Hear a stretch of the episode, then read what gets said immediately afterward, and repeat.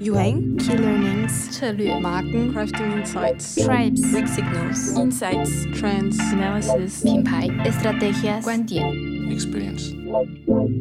Vibrations by Denvibe.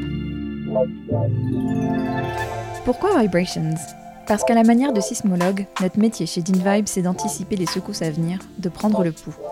On repère les lames de fond, on étudie les ondes qui annoncent les séismes, on s'intéresse à ce qui va secouer. Comme des anthropologues, on étudie l'humain, les évolutions de comportement, dans le but de guider les marques vers des innovations qui résonnent et ont du sens. Et parce qu'on est une équipe de passionnés, ce podcast a pour vocation de partager au plus grand nombre une partie des insights que nous détectons et vous emmener à la rencontre de celles et ceux qui font vivre la social media intelligence dans leurs organisations. Notre ambition vous inspirer, vous donner du grain à moudre et qui sait, envie de nous rencontrer. Bonjour chères auditrices et auditeurs et bienvenue dans le dixième épisode de Vibrations by DinVibe. En compagnie d'Anne-Cécile Guillemot, cofondatrice de DinVibe, et Marie-Alix Robert, Research Director, nous avons eu le grand plaisir d'accueillir Julie Rambaud-Texier, qui est directrice marketing du CIVB, le comité interprofessionnel des vins de Bordeaux. Julie a rejoint le CIVB il y a un peu plus d'un an et demi, alors que la filière des vins de Bordeaux traversait une crise historique. Pendant notre échange, Julie a partagé avec beaucoup de lucidité et de transparence les raisons qui l'ont poussée à se tourner vers une approche social media intelligence, sa volonté d'aller vers une segmentation plus fine, plus juste des consommateurs des marchés prioritaires du Bordelais. Comme nos expériences passées marquent notre approche, Julie a partagé la manière dont elle a intégré ses réflexes d'écoute du consommateur, issus de l'industrie agroalimentaire, dans sa mission au CIVB. Julie évoque ici très concrètement la manière dont le CIVB a dépassé ses préjugés sur certains marchés, certains types de consommateurs, et nous parle en détail de la grande transformation en cours. Parler plus des consommateurs, moins des acteurs de la filière, pour produire ce qui va se vendre et non plus vendre ce qui se produit. Une discussion passionnante. Bonne écoute. Bonjour Julie. Bonjour. Bonjour à Anne-Cécile et Marie. Bonjour. On est tout autour de la table aujourd'hui avec Julie Rambaud, qui est directrice marketing du CIVB, qui va nous parler euh, de sa mission, de, de ce qu'elle fait. Et Anne-Cécile Guillemot, qui est la cofondatrice de DinVibe. Et Marie Robert, qui est Research Director chez DinVibe. Julie, on va commencer par te laisser te présenter. Euh, Est-ce que tu peux nous parler du CIVB, de son rôle au sein du paysage viticole bordelais, et puis surtout de ta mission à la tête du marketing du CIVB Oui, bien sûr. Donc le CIVB, c'est le Conseil interprofessionnel des vins de Bordeaux. C'est en fait un trait d'union et un service à tous les opérateurs de la filière, donc à la fois les négociants, les courtiers, les viticulteurs. Donc au total, il y a plus de 6300 acteurs sur euh, ce qu'on appelle la place de Bordeaux. Et notre rôle, c'est de créer de la valeur pour les opérateurs avec quatre grandes missions. Une mission économique et études de, pilotage et d'outillage avec des euh, données de marché, des études conso. Une mission technique qui s'apparente à, de la R&D pour fournir des, euh, des, outils, des chemins techniques pour produire mieux euh, les, les vins au plus proche des attentes des consommateurs, en termes de profil par exemple. Il y a une mission d'aide à la lutte anti-contrefaçon et puis une mission qui me concerne plus particulièrement de soutien à la promotion collective euh, des vins de Bordeaux sur sept marchés prioritaires et qui inclut à la fois des leviers euh, court et moyen terme, donc des actions de soutien à la demande et des actions d'image en travaillant sur euh, la marque collective des vins de Bordeaux et en passant aussi par des formations, des soutiens aux professionnels à travers l'école du vin qui opère à travers une vingtaine de pays dans le monde. D'accord. Et, et, donc, ta, ta, mission, toi, à la tête du marketing, tu as rejoint l'équipe euh, il y a un peu plus d'un an Un peu plus d'un an et demi maintenant. C'est ça oui. ouais.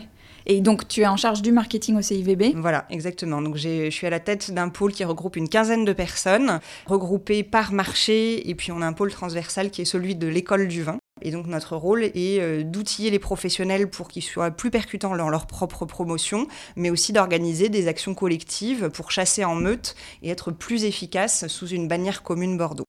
En préparant cette interview, on a lu aussi beaucoup de choses de, depuis ton arrivée. Tu présentais ton plan pour redynamiser les vins de Bordeaux et il y a une phrase qui nous a pas mal interpellés. Tu parlais de replacer le consommateur au centre de nos actions. Qu'est-ce que ça veut dire pour toi? Alors, c'est vrai que dans l'agroalimentaire en général, on, a souvent tendance à partir du consommateur pour euh, retricoter, re-romancer l'histoire de la production qui est souvent industrielle et pas forcément sexy. Euh, dans le vin, c'est un peu l'inverse. En fait, euh, il y a une vraie magie, un savoir-faire artisanal hein, qui est colossal. Toute cette culture, cet art de l'assemblage qui est très particulier à, Bordeaux. Et autour de ça, il y a toute une, passion du geste, des terroirs, de la nature. Mais ça fait qu'on parle beaucoup de nous, de cette production. Et assez peu du consommateur final et de pourquoi on fait les choses. Et donc le fil rouge, ça a été vraiment de changer ce paradigme et de remettre euh, l'écoute généreuse du consommateur euh, au centre et en point de départ des actions plutôt qu'en débouché final. Donc en d'autres termes, on cherche vraiment les leviers pour produire ce qui va se vendre et pas vendre juste ce qu'on produit. C'est super intéressant parce que tu parlais de l'industrie agroalimentaire dont, dans laquelle tu as fait une bonne partie de ta carrière. Euh, et on imagine que la place du marketing est bien différente de, celle dans l'univers du vin. Quels sont les réflexes justement de compréhension du consommateur que tu as pu réinjecter dans ton, dans ton rôle au CIVB Effectivement, bah, le premier réflexe, c'est de mettre une, culture consommateur en fait au centre euh, de toutes nos actions et nos réflexions, à commencer même par notre client interne. Notre client interne, c'est l'opérateur de la filière qui a besoin de nous, euh, le vigneron, le négociant. On a beaucoup évolué dans cette culture au CIVB qui était un peu perçu comme le syndicat, euh, limite le, percepteur d'impôts. Et en fait, on s'est vraiment mis ce qu'on appelle le CIVB en mode service. Et ça, ça a été une culture déjà injectée en interne pour être à l'écoute et dans le, dans le service rendu à la filière. Et puis au niveau du consommateur final, ça a démarré par euh, un rituel de deux ou trois heures de réunion croisée avec euh, les études et la technique, parce que c'est vraiment les, trois métiers qui gravitent autour du besoin consommateur et de la définition des, produits de demain. Et on s'est rendu compte qu'on avait vraiment besoin d'aller balayer davantage cette matière consommateur et d'être un petit peu plus ce que j'appelle sur le ballon d'après et pas tant dans les, études barométriques et le rétroviseur parce que le, vin c'est long à produire et si on veut avoir euh, euh, demain le, bon produit, le bon vin, il faut se poser des questions aujourd'hui de quelles seront les tendances dans 5-10 ans et ça aujourd'hui c'est quelque chose dont on manquait. Et donc du coup c'est dans ce contexte de vouloir replacer le consommateur au centre de, de vos actions qu'on s'est rencontrés et qu'on a commencé à travailler ensemble. Est-ce que tu peux nous parler un peu du contexte dans lequel tu nous as sollicité euh, pour la réalisation de ces études, qui ont été euh, trois, trois grosses études assez importantes. Oui, absolument. Donc, ce contexte, c'était un contexte de crise qui partait du constat qu'on avait loupé certains ballons et qu'on manquait de connaissances prospectives pour produire euh, aujourd'hui, en tout cas se mettre en ordre de bataille pour produire aujourd'hui euh, la bonne offre de demain ou pour comprendre aujourd'hui le consommateur de demain. Donc nous manquions d'outils pour détecter euh, ces signaux forts ou faibles et s'adapter en, agilité, en anticipation de façon pertinente et, et, percutante et adaptée en termes de calendrier.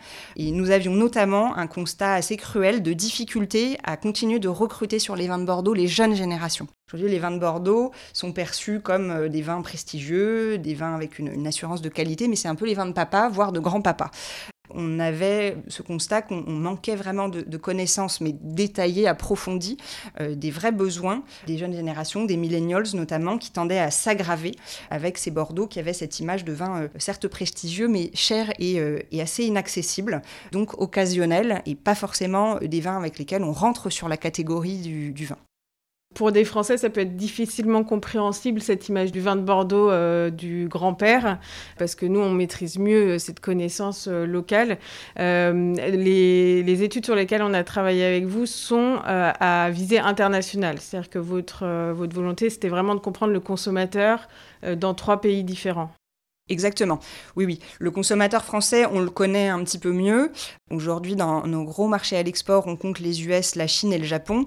Euh, c'est vrai que c'était très difficile depuis Bordeaux de, se mettre vraiment dans les chaussures de ces consommateurs-là et de comprendre leur rapport au vin. Et avec les études qui sont pourtant robustes, hein, dont on dispose, on a fait le constat qu'on avait plutôt des questions fermées. Donc en fait, prédéterminée et enfermante. Et on s'est dit qu'on passait peut-être à côté de grosses tendances, faute de simplement poser la bonne question. Euh, et c'est pour ça qu'on s'est dit que euh, le social listening allait nous amener un éclairage très complémentaire de nos études barométriques, plutôt rétrospectives, en amenant des signaux forts et faibles qui nous aideraient à faire de la vraie prospective et à enfin gagner en anticipation.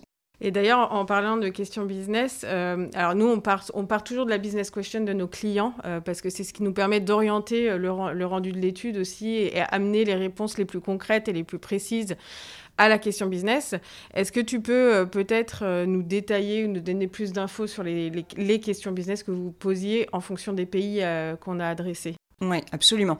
Alors aux US, on a une vraie problématique de euh, justement cibler ces millennials. On a un, trou dans la, pyramide de conversion, c'est-à-dire qu'on a beaucoup de millennials qui se disent intéressés par Bordeaux, mais on a une déperdition euh, majeure entre les, intéressés, les curieux de Bordeaux et ceux qui passent vraiment à l'acte. Et on a eu le, besoin de vraiment aller comprendre ça. Voilà, c'était un, constat, euh, mais qui n'était pas éclairé par des, voilà, des segmentations consommateurs avec des leviers et surtout des clés pour adresser euh, les attentes. Donc vraiment la question qui a été posée, c'est comment s'adresser de façon euh, séduisante et convertissante pour euh, ces millennials aux États-Unis. Et c'est ce que l'étude nous a permis de détecter en notamment segmentant ces millennials qu'on voyait un petit peu comme un, paquet univoque et voilà un seul, un seul groupe. Et finalement, on s'est rendu compte que dans les millennials, il n'y avait pas moins de quatre postures, segmentations différentes, avec chacune des clés très différentes. Et, la bonne nouvelle, c'est avec chacune des opportunités pour les vins de Bordeaux, mais bien différenciées et, probablement assez différentes de ce qu'on faisait jusqu'à maintenant. Ouais, qui ne peuvent pas être adressées de la même façon. On ne peut pas concevoir une, stratégie euh, globale pour chacun des segments, tellement ils sont différents en fait. Absolument. Et tu peux, euh, tu peux en dire un peu plus sur la Chine et le Japon? Et alors la Chine et le Japon, pour le coup, le, alors le point commun entre ces deux marchés, c'est qu'on a des vins de Bordeaux qui ont une très belle image, très prestigieuse, mais du coup avec le revers de la médaille qui est d'être très enfermante dans des moments particulièrement occasionnels, qui ont été, euh, a fortiori avec le Covid, euh, des moments moins, moins célébrés, hein, les banquets, les moments sociaux, les cadeaux d'affaires. C'est valorisant pour les vins de Bordeaux, mais c'est très enfermant, c'est très clivant. Et ça ne nous permettait pas finalement de développer euh, les, ventes. On était rentré un peu dans des plafonds de verre sur des marchés, faute de rentrer vraiment dans le quotidien et la familiarité avec le quotidien des Chinois et des Japonais qui, on, se l'est avoué aussi, hein, qu'on connaît mal, sur lesquels on a beaucoup de préjugés et pour lesquels, sans avoir vraiment euh, détaillé des, insights de, l'intérieur, on avait voilà, peut-être beaucoup de clichés, beaucoup d'a priori, beaucoup d'approximations aussi avec nos études barométriques. Et là, les études nous ont permis de rentrer dans la finesse à nouveau de leur euh, segmentation, de leur euh, quotidien et, et donner des clés sur comment nos vins de Bordeaux peuvent s'insérer dans leur quotidien et pas l'inverse en fait. Nous on avait tendance à dire voilà consommer Bordeaux tel qu'un Français va le consommer, mais en fait c'était leur faire faire un énorme pas, alors que là, c'est nous qui allons faire le, pas vers eux grâce aux éléments d'études qu'on a pu recueillir. Et Julie, du coup, je me permets de revenir un peu sur un point. Alors, tu nous as partagé un peu tes impressions par rapport au social listening, ce que tu as pu euh, découvrir, euh, notamment par rapport à, ces signaux euh, faibles, au fait de faire tomber un peu les stéréotypes, etc., que vous aviez. si on monte un peu dans le temps, est-ce que tu peux nous, nous partager un peu voilà, ce qui vous a amené à utiliser social media listening, social media intelligence, en plus ou à la place ben, d'autres outils que vous aviez peut-être l'habitude d'utiliser au CIVB Qu'est-ce qui t'intéressait en fait dans l'approche? Ce qui m'intéressait, c'était vraiment l'approche euh, beaucoup plus fine et beaucoup plus euh, projective ou prospective.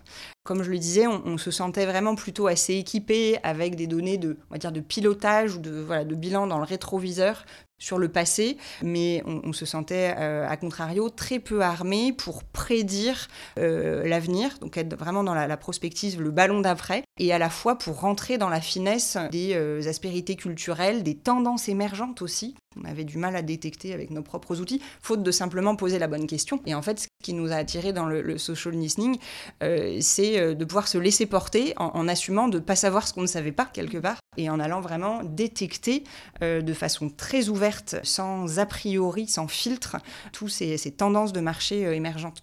Et, tu parles beaucoup de, justement de tendances émergentes, de signaux faibles, et tu comparais aussi les vins de Bordeaux à un, paquebot qui est difficile à manœuvrer. Comment tu t'assures que bah, ces signaux faibles, ils sont pris en compte suffisamment tôt? Alors, grâce à la crise Covid, on a considérablement amélioré notre agilité et notre vitesse de, restitution, de faire savoir à la filière. Ça a été au départ par contrainte, hein, on ne va pas se mentir, euh, mais euh, cette crise nous a forcé une digitalisation à marche accélérée et on a pu découpler tous nos outils de, partage et de restitution à la filière, notamment les webinaires. On est aujourd'hui capable, en quelques semaines, de monter un, webinaire avec des témoignages, avec euh, des enregistrements de vignerons qui viennent du monde entier témoigner, etc. Et c'est le projet qu'on a d'ailleurs aujourd'hui pour restituer à la filière tous les enseignements précieux qu'on a eu des études d'InVibe. On a trois webinaires, donc un par marché, qui vont leur présenter non seulement les enseignements euh, factuels de l'étude, mais aussi des clés d'appropriation à un niveau collectif. Donc, qu'est-ce qu'on peut en retirer, nous, dans les actions de promotion collective euh, instillées par le CIVB mais aussi pour eux euh, des, clés d'appropriation individuelles sur les leviers sur lesquels nous on n'a pas à la main. Par exemple, le packaging, quelque chose qu'on développe pour l'ensemble de la filière, mais on a prévu, grâce aux enseignements des études, de décliner, par exemple, les segmentations en éléments de guidance sur les emballages. Voilà, quatre typologies, qu'est-ce que ça peut donner sur une étiquette? Quels sont les enseignements concrets? Euh, Et du coup, vraiment les, mentions, les types de graphismes à euh, adopter ou au contraire à éviter. Donc maintenant que vous avez pu prendre peut-être un petit peu de recul par rapport aux, études qu'on a travaillées avec vous, euh, est-ce que tu perçois déjà la façon dont elle va vous aider ou dont elle vous aide déjà et comment elles vont vous permettre de répondre à vos objectifs et aux business questions euh, du départ? Oui, alors on sent que euh, tout ce qu'on a détecté va nous servir de, boîte à outils et on ne connaît pas encore l'étendue du champ d'application, mais néanmoins on a déjà des réponses très concrètes qui sont déjà embarquées dans les plans 2021 qui ont été transformés euh, sous forme d'action. Il y a un point qui est majeur sur les trois marchés, c'est qu'on a vraiment gagné en finesse de segmentation, et c'est une très bonne nouvelle parce qu'à Bordeaux, on a une diversité d'offres et de profils. Et jusqu'à maintenant, c'était presque quelque chose d'embarrassant. C'est-à-dire qu'on ne savait pas forcément comment l'organiser, comment l'architecturer. Et aujourd'hui, grâce aux enseignements de segmentation qu'on a eu sur les différents marchés, on va pouvoir associer différents profils de consommateurs ou de consommation, de contexte de consommation à nos différents profils de vin. Et ça, c'est extrêmement précieux parce qu'on a vraiment un gagnant-gagnant. On va pouvoir être plus pertinent pour les consommateurs des marchés. Et puis nous, ça va nous permettre de gagner en, lisibilité, en clarté, en associant vraiment un rôle à chaque partie de, l'offre. Donc ça, c'est vraiment un enseignement transversal hein, sur les, trois marchés qui est déjà euh, très concret, qui est déjà embarqué dans un grand chantier de, refonte stratégique. Et puis après, on a des choses euh, très concrètes qui sont euh, déjà en route. On a rebriefé toutes nos agences en leur donnant ces segmentations. Donc tout ce qu'on va faire en termes de contenu, soit sur les réseaux sociaux, les, médias, euh, vont embarquer ce ciblage beaucoup plus fin. Et, pour vous donner un exemple vraiment archi concret, on a détecté aux États-Unis qu'on avait une partie conséquente de nos millennials, ce qu'on appelle les extras. C'est des gens qui sont en recherche d'expériences un peu spéciales, euh, qui les font sortir de l'ordinaire, qui leur permettent de se valoriser auprès de, leurs amis ou de leur communauté. Et ça nous a donné euh, une, idée très concrète avec euh, quelque chose qui est une institution à, Bordeaux, mais qui peut-être avait une image un peu vieillissante ou un peu poussiéreuse, qui sont les commanderies. Vous savez, ces, ces, grands messieurs, souvent, alors il y a des, dames aussi, mais avec de, beaux costumes un peu traditionnels qui, qui, célèbrent les traditions du vin et qui sont finalement des, clubs, hein, des wine clubs un peu fermés, c'est des communautés extrêmement actives et, puissantes à l'étranger et, qui étaient aussi un peu en peine de, souffle nouveau et de renouvellement. Et le fait de voir émerger cette cible extra en quête euh, d'expériences très singulières et un peu exclusives nous a fait dire qu'il y avait une vraie opportunité à, croiser finalement euh, le besoin de, renouvellement des commanderies avec le besoin des extras d'avoir quelque chose d'un peu spécial. Et donc à l'heure où je vous parle, on a déjà quatre Millennial Societies, euh, donc c'est des, clubs de commanderie aux États-Unis dans quatre villes différentes qui vont se former pour proposer à cette cible d'être intronisée et de vivre des expériences tout à fait particulières. C'est vraiment ce qu'on appelle les expériences money can buy. Voilà, on ne peut pas payer pour l'avoir, il faut être introduit et c'est une façon de voilà d'arriver sur, sur Bordeaux par cette, cet univers très aspirationnel et exclusif qui est une des quatre portes d'entrée. Hein. Encore une fois, il y en a trois autres, mais, euh, mais voilà, ça vous donne un exemple en tout cas extrêmement concret. Et euh, seulement deux mois après la restitution, on avait déjà pu mettre en place pour l'année à venir cette action-là. C'est ce que j'allais quand même préciser parce qu'on a l'impression que ça fait deux ans qu'on vous a rendu les études, mais non, ça fait euh, ouais, ça fait quatre mois et donc vous avez déjà réussi à, transformer euh, l'essai en, partie sur les US, donc c'est hyper satisfaisant pour nous parce que c'est vraiment ça notre objectif aussi, c'est de délivrer de l'insight concret que vous pouvez, euh, que nos clients peuvent s'approprier tout de suite pour pour en tirer les bénéfices rapidement. Donc c'est génial. Il y a peut-être un autre exemple qui est euh, alors celui sur la, Chine, où on a également beaucoup appris. Je pense qu'on on a vraiment répondu aux besoins de mieux comprendre les moments non statutaires hein, sur lesquels on pouvait s'insérer. Et là, euh, grâce à l'expertise de DinVibe et, et, au croisement aussi avec euh, d'autres catégories, je pense même à la, cosmétique, on a pu dresser des parallèles et sentir que certains signaux faibles étaient vraiment à écouter. Et je pense notamment à, toute cette catégorie autour de, des insights autour du bien-être, de la relaxation, du good night wine, qui nous semblait jusqu'à maintenant peut-être quelque chose de très niche ou très anecdotique. En fait, le, fait de pouvoir échanger avec les équipes d'InVibe et de dresser des parallèles avec ce qui s'est passé dans la dynamique sur d'autres catégories comme les cosmétiques nous a vraiment fait prendre conscience que ces signaux faibles étaient à, prendre vraiment au sérieux et ce qui fait qu'on les considère aujourd'hui comme vraiment quelque chose à adresser dès maintenant, alors que peut-être euh, on, le regardait de façon plus anecdotique ou plus, euh, plus exotique. Et on s'est vraiment intéressé à, la cible féminine, à ce moment bien-être. Et à l'heure où je vous parle, voilà, on est en train de réfléchir vraiment à des actions euh, ciblées sur les femmes autour de vins frais qui vont voilà, répondre à ce besoin de, de relaxation, de bien-être qui jusqu'à maintenant était considéré euh, par, euh, par tous, même nos opérateurs, hein, comme quelque chose de très niche et d'anecdotique. Et là, on pense qu'on va avoir justement ce train d'avance euh, qui était l'effet recherché. Merci en fait Julie de partager tout ça, c'est vraiment hyper inspirant aussi pour nous ben, avec Anne-Cécile et tout le reste de l'équipe ben, de pouvoir voir comment vous avez mis ça en, en, place déjà au bout de quelques, quelques mois. Euh, si, on, si on recentre un petit peu sur, euh, sur les études globales, euh, peut-être moins un peu dans, dans, la partie concrète, mais plus un, peu les, gros enseignements des études. alors nous, on, comprend bien et on l'a tout de suite vu vraiment au CIVB, vous êtes vraiment des experts, vous connaissez très bien votre marché. Qu'est-ce que, qu'est-ce que tu, tu dirais le, le, plus grand apprentissage de, de ce, pack d'études qu'on a pu faire pour vous alors, c'est vrai qu'on n'attendait pas euh, de réponses communes en posant trois questions euh, différentes. Mais pour moi, le plus grand euh, apport transverse, c'est peut-être celui qui est le plus trivial en apparence, c'est celui de mettre nos consommateurs en avant plutôt que nous-mêmes. Et ça fait le lien avec le, débat du début. On savait, on avait cette conviction qu'il fallait réhumaniser Bordeaux, qui a un peu pris cette image de gros vignoble industriel. Mais jusqu'à maintenant, on le faisait en s'exhibant nous-mêmes, en faisant des portraits de vignerons. Et en fait, vraiment de façon absolument euh, majeure et convergente dans les trois marchés, on s'est rendu compte qu'on était un petit peu à côté de la plaque en faisant ça. On n'allait d'abord pas émerger parce que tout le monde fait ça et que si on enlève Bordeaux, on ne sait pas reconnaître le vignoble du Languedoc ou du Chili euh, forcément quand on voit juste un, portrait d'un vigneron.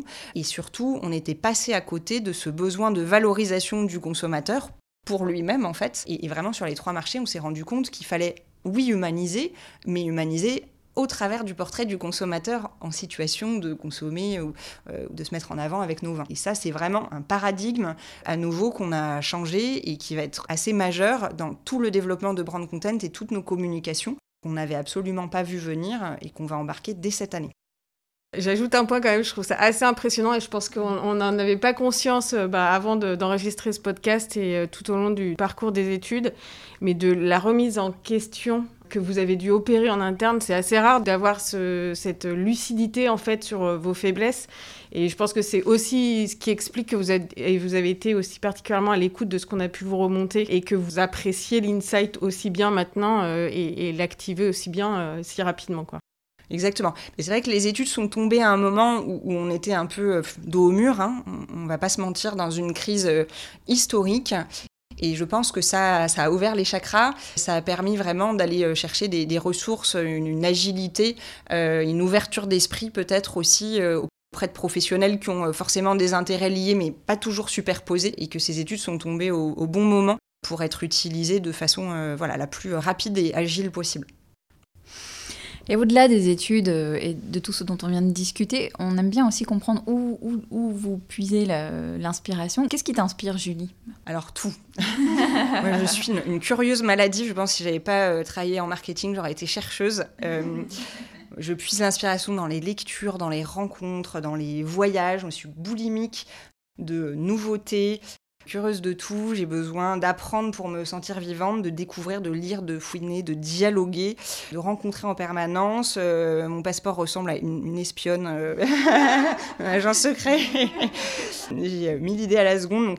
au final, je trouve que les, idées ou l'inspiration, elles viennent souvent du croisement, parfois improbable ou impromptu, entre des univers ou un croisement de regards, des choses très différentes qu'on a vues ou entendues qui d'un coup vont s'emboîter et, raisonner l'une avec l'autre. C'est un peu ce qui s'est passé sur les extras et le grand conseil, en fait. On n'avait pas prémédité euh, cette rencontre, et puis finalement, c'est le fait d'avoir conscientisé qu'on avait cette cible extra et, de croiser nos, amis du grand conseil dans les couloirs du CIVB qui, a fait que l'évidence est, née. C'est un peu comme le, moins 20 à Bordeaux. Hein. On cherche, on essaye, on tâtonne, et puis finalement, il y a un assemblage magique, euh, et c'est là que la, magie opère.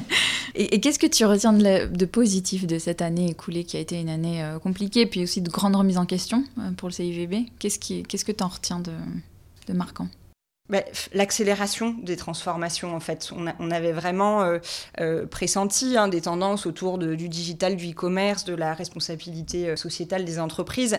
Mais avec la crise Covid, tout ça s'est accéléré de façon très radicale. Je pense que ça nous a fait gagner en fait plusieurs années à la fois sur le plan euh, digital, sur le plan euh, RSE, avec ce besoin de sens euh, exacerbé. et puis, d'un point de vue fonctionnement, je pense que cet esprit d'agilité dont tu parlais, Anne-Cécile, en, interne, et puis l'esprit de solidarité aussi en, en externe, pour la filière, c'est deux choses qui vont rester, l'agilité et la solidarité. Pour tout notre écosystème, c'est des choses à conserver. Et puis 2020 sera un très bon millésime, donc on, en gardera finalement un bon souvenir. Merci beaucoup de ton très très riche témoignage. Ah ouais, c'est vraiment chouette pour nous d'avoir l'envers du décor, en fait, qu'on n'a pas forcément tout le temps, et, et c'est génial parce que c'est vraiment notre mission. Donc, euh. Tant mieux, bah, merci à toute l'équipe en tout cas, c'était une belle aventure pour nous aussi. On a hâte de la partager avec les professionnels maintenant, ils sont très curieux, les webinaires sont très attendus. Merci Julie. Un grand merci à Julie pour son partage particulièrement honnête et lucide sur ce que le CIVB a appris sur ses consommateurs et aussi sur leur manière de s'approprier les conclusions des études. Un exemple très inspirant de prise en main et de transformation immédiate des insights en projets concrets pour mieux servir les consommateurs. Deux formules de Julie nous sont restées en tête. L'idée d'assumer de ne pas savoir ce qu'on ne sait pas et cette idée d'écoute généreuse du consommateur. Écoute généreuse qui se transforme ensuite en partage généreux avec l'ensemble des acteurs de la filière via le programme de webinaire en cours de déploiement et qui permettra à tous les partenaires de bénéficier des insights actionnables de l'étude. Nous espérons que cet épisode vous aura inspiré à votre tour. Pour toute question ou pour échanger sur cet épisode, contactez-nous à l'adresse mail vibrations, v i b r a t i o n s